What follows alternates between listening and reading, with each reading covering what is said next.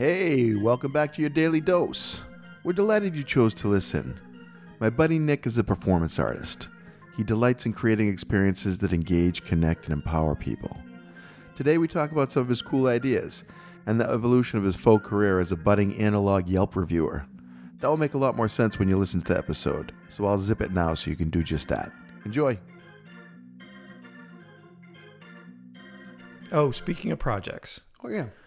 March starts with an M. Are you with me so far? Yes. Yes. good. Great. So I want to do. I want to get back to typewriting more often Hmm. and writing pieces of mail. So I'm going to do Mail March, Oh, I love it. which M A I L, not A M And I'd like to do A a L A. parallel mail march where it's just all men. It's. I'm only going to write to men, so it's going to be Mail Mail March. Oh, I like that. no, I'm that. just kidding. No, I'm not going to do that. So what I'm going to do is put a call out and ask for people to direct message me their addresses. I'm going to write them some mail.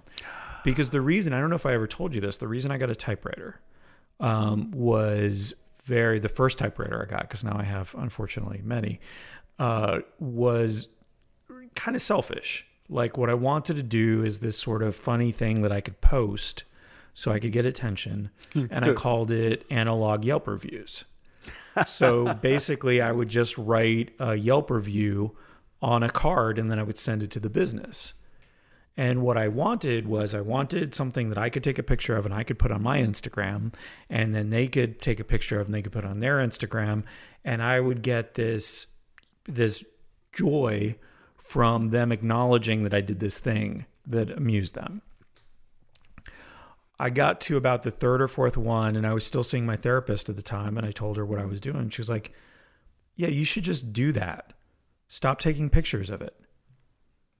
And so I couldn't I couldn't stop necessarily taking pictures, but what I did was I blocked what I wrote when I took the picture. So if it was about GB's bottle shop, I put the beer over the words so you couldn't necessarily read all of it. The empanadas from the empanada truck over it so you couldn't read all of it.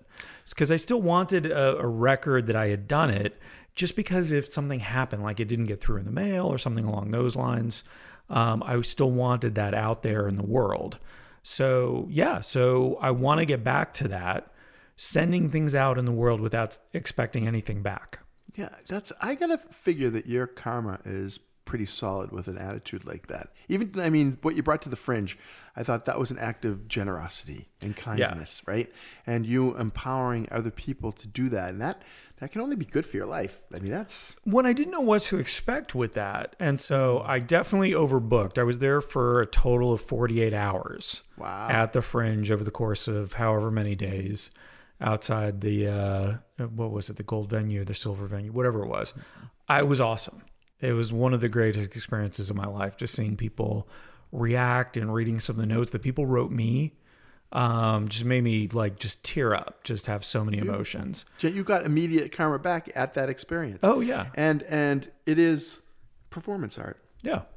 I mean, cool performance art. I, like enviable. Like when I hear, when I heard about that idea, just a basic idea of it, I had this moment that I have sometimes that I don't like to admit to, and that is the, damn, I wish I had that idea.